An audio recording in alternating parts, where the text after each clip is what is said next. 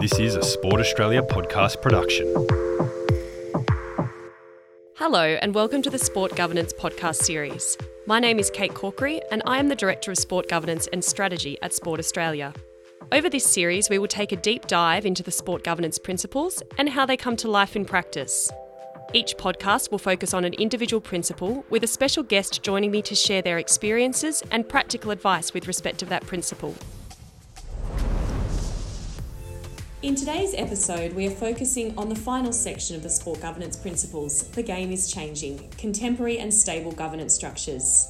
This section highlights that structure is an enabler for supporting the way national and state sporting organisations collaborate how they share strategies, streamline administration, achieve consistent constitutions governing structures and behaviours, which in turn decrease complexity and increase in agility. Sports can achieve their purpose and deliver timely responses to market needs. Joining me today is James Sutherland, current CEO of Golf Australia. James has a long and distinguished career in the sport industry, having previously been the CEO of Cricket Australia from 2001 to 2018. He currently sits on the board of Cricket's T20 World Cup 2022, the AFL's Geelong Football Club, the Advisory Council to Sport Integrity Australia, and is a member of the Champions of Change Coalition. Welcome, James, and thank you for joining me. Pleasure. Good to join you, Kate. Well, this is certainly a topic full of opportunity and challenge, and I, am really looking forward to getting a sense of your experience over this podcast. But I did want to start with some context. Um, there is increasing evidence that the historical structural model for sport lacks agility. Um, it, it, doesn't meet the needs of our changing community and the, the expectation of participants, spectators, uh, partners, and other consumers. As a result, um, the position of traditional sport in Australian culture is being challenged, um, particularly by recreational activities, but also the rise of the internet and on demand consumerism. More than ever, uh, Australians are choosing non sport options for their physical activity. Uh, in that context, what is your experience in terms of modern Australia's expectations of sport and how are those expectations changing? Well, I think for a start, the uh, the expectations are high, and and they're only getting higher. Um, I think um, from that perspective, I mean to, to drill down on that a little bit, I think there's a there is an increasing focus on um, the the belief that sport should be providing opportunities. Um, opportunities for the broader community and serving the broader community and um, issues around fairness and, and equality, for example, are, are things that are um, pervading and expected, um, perhaps far more than more than they were. I think there's also an element that comes with that. Um, that with that opportunity, you know, opportunities to play, opportunities to succeed, as in to get better and be supported by coaching, but then opportunities to thrive as well in a performance level. So going into that high performance, those expectations are there and they're getting higher all the time. And and with it, I think comes an expectation around the administration of the game that um, the public just expects sport to get that right. Um, you know, don't bother us with all of that detail about the administration. You just got to get your stuff sorted and get it done. And to some extent, that's an unreasonable expectation because not all sports are resourced as well as the, the, the big the big ones that, that generate revenue from media rights and what have you. But um, it still comes back to that core challenge and um, something that pervades. And uh, as I say, come back to the question, um, there's an expectation that is only getting higher. So, we end up talking about modern and contemporary governance structures, and that means changing. Uh, in your experience, why is it so challenging to achieve these structural changes? Um, well, for so whenever I've faced um, challenges with change, I've always I've always resorted to a quote that I like that um, is attributed to Robert Kennedy, who's a was a U.S. Uh, senator and obviously part of the Kennedy clan. Um, he said, "Progress is a nice word, but change is its motivator, and change has its enemies." And I think that um, you know you can get caught up in the word change um, but really, what he highlights there is that it's it's actually about progress. It's actually about getting better. Um, and we all sort of like to think that um, we've all got our eyes on um, continuous improvement and, and how our sport can get better. But it does involve change. And um, for various reasons, lots of reasons, uh, which you're alluding to in the question, um, there are obstacles to change, there are obstacles to progress. And I think um, as a, it's a really important and fundamental starting point when you consider uh, how you're trying to progress and, and the great dreams that you may have for your sport um, to think about the involvement of change and how you can bring people along with you. Um, and and perhaps we can we can you may want to um, perhaps we can take this conversation a little bit further into into those reasons why um, there may be obstacles. I guess one of those obstacles is the, the the traditional federated system of governing sport in Australia, which has not changed or, or using your language has not progressed significantly in over 100 years, um, is embedded within our Australian sporting organisations. So uh, that that takes us to our current sport leaders and our future sport leaders, and, and I mean at all levels of sport, club, state, national. What do we need to continue to progress? Yeah, I mean we've seen you know the the way the way that we're governed, not just in sport, but um, you know in in political life and what have you. We've seen um, we see that every day. We're we're still very much within operating within a federal structure, and um, you know there's been a great in the last 12 months, you know, with with the the pandemic, a great illustration of you know we've resorted back to um, federation and the power of states, and it's uh, perhaps never been more apparent in the last 12 months than any time in the last decade or so how that that all works, and and a lot of that is um, some of that sort of rises um, to the surface in sport, as we know, on a on a pretty regular basis. Um, there, there is a lot of history, and, um, and, and people in Australian sport have um, have a great awareness. You know, people who are playing roles um, as um, servants of the sport, either as volunteers or um, as as paid employees, they have um, that they have a, a, line of sight and, and and never really lose sight of where they've come from and who their constituents are, and that uh, in itself can be a, a, significant barrier to, to progress and change. But um, nonetheless, um, we, we bring ourselves together for the, for the sake of the sport and, um, and we try to bring that forward. And I think the, the other thing with that is um, you know the bigger picture, being a part of the bigger picture and growth of the sport and the, the performances at international level and um, the way in which the sport appeals to spectators and fans and what have you is something that can galvanise people and people can get behind. One of the things about structural change is it, is about people. It's led by people. It's championed by people. It's sort of to a certain extent stopped by people. It's not easy and it's not quick. And um, you know we've experienced in sport that that it shouldn't just be any one party in isolation that that is in charge of or responsible for or accountable for the change. It requires the commitment of national sporting organisations and state sporting organisations to achieve that common purpose of strengthening, as you say, the whole sport. Um, what lessons have you learned through being involved in structural change processes?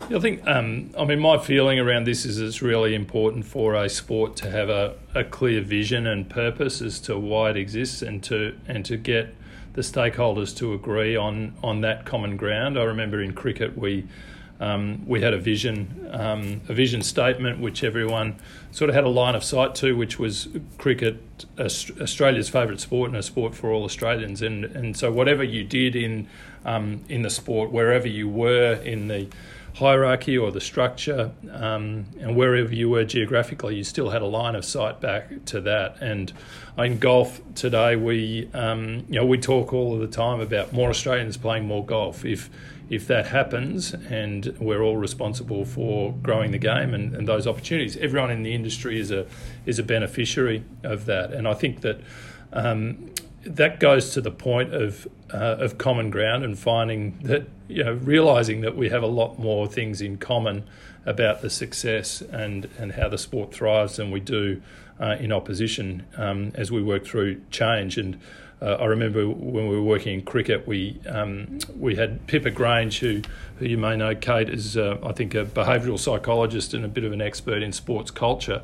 But she was doing a workshop, I remember, with um, with our management team, Cricket Australia management team, and state CEOs one day, and she just said, off the cuff, we all love cricket, don't we? And we all want it to be great. So let's let's talk about that. And I think these sort of conversations perhaps aren't had enough, um, or not at least at the front end of um, difficult transformational projects and change. Let's talk about why uh, we want our sport to be great and talk about what its potential is.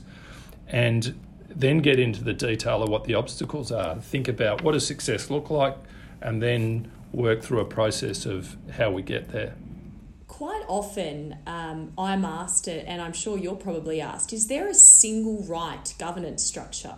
Many may think there is, but but so, you know, my personal view is no, and and uh, I, I also think um, with that comes comes the, the comment and qualification, Kate, that that I think it's a journey. I mean, this whole thing about governance and um, the administration of, of, sport and, and how we improve is um, is a journey. There's no end point in this, and there's a constant um, you know oscillation to try to find um, an equilibrium that that works for all of the stakeholders because. Um, our whole our community is changing all of the time. The environment is changing.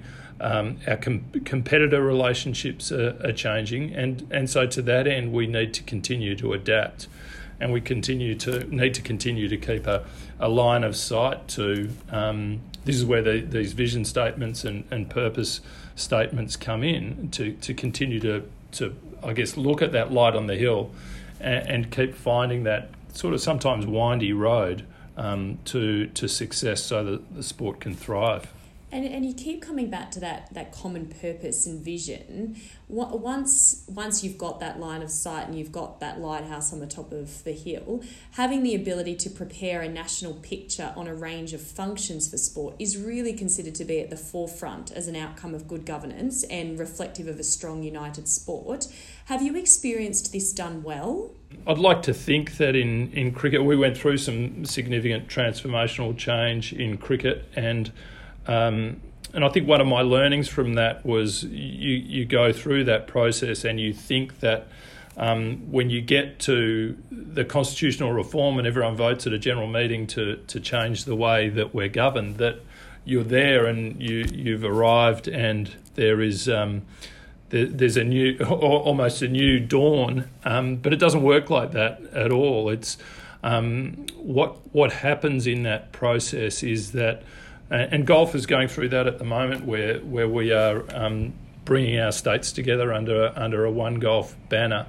Um, the, the, people take when they do, when they do subscribe to constitutional reform, they take members take a leap of faith. Um, they, they are believing in something that has been put forward, uh, largely in concept.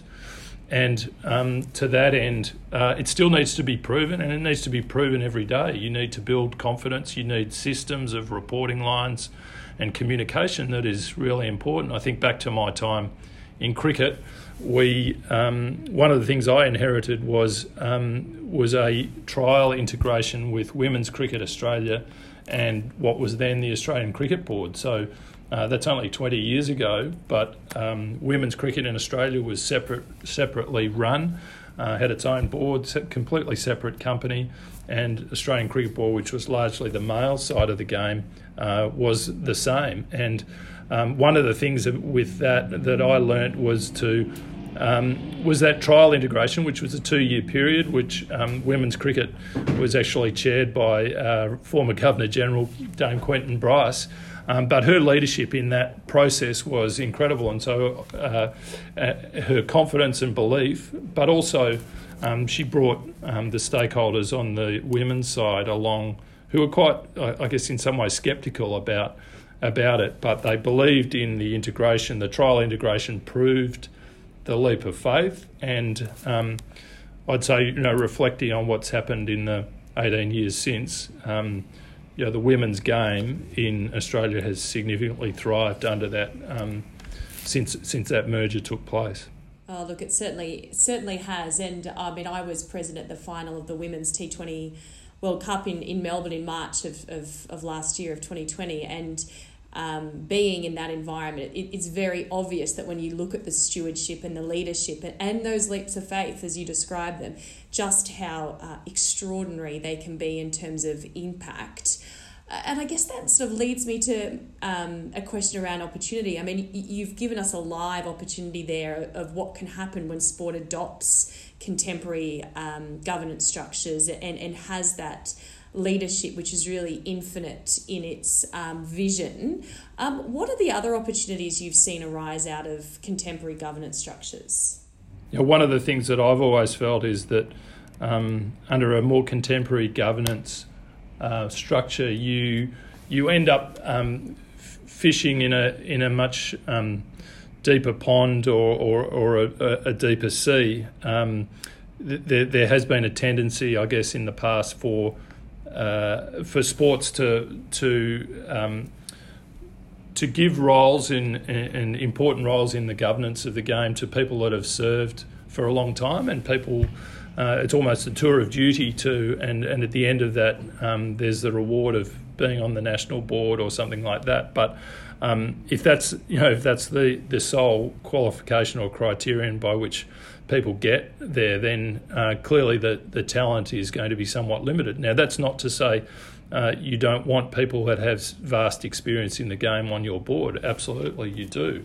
But at the same time, you need um, a balance of skills and um, a different sort of demographic. And, and that's where I, I think one of the, the benefits in these um, modern governance principles, we see uh, sports now um, being able to choose from a from from much broader um, and and diverse sectors of the population. And and you know one of the things I say is that um, you know you don't even need to um, be passionate about the individual sport because I think that diversity of opinion and view um, can be quite significant in um, helping the sport to progress because I think one of the real keys for, for sport today amongst uh, the various challenges of competition, not just from traditional sports, but as you pointed out in your intro, Kate, um, from all sorts of other leisure pursuits. Um, how do we make ourselves relevant, continue to be relevant in modern day society? And I think that's the big challenge um, for Australian sports. And if all we're doing is having a conversation amongst people that are rusted on, passionate um, uh, fans of that particular sport, um, then the conversation is going to go round and round, and we're not really going to um, bring some new thoughts to the table. I think we'll um, leave it and, and challenge those who are listening to this podcast series to ask their boards and, and their colleagues and their committees that exact question. how is it that we remain relevant in um, modern Australian um, sport? Uh, James, thank you so much for your insights on this um, challenging and important topic um, and appreciate your time. Pleasure, Kate. No problem at all. If you would like to access a copy of the Sport Governance Principles, you will find them at the SportAus website, sportaus.gov.au forward slash governance. If you have any feedback or questions, please email us at sportsgovernance at ausport.gov.au. My name is Kate Corkery, and I look forward to you joining me for the next podcast in the Sport Governance series.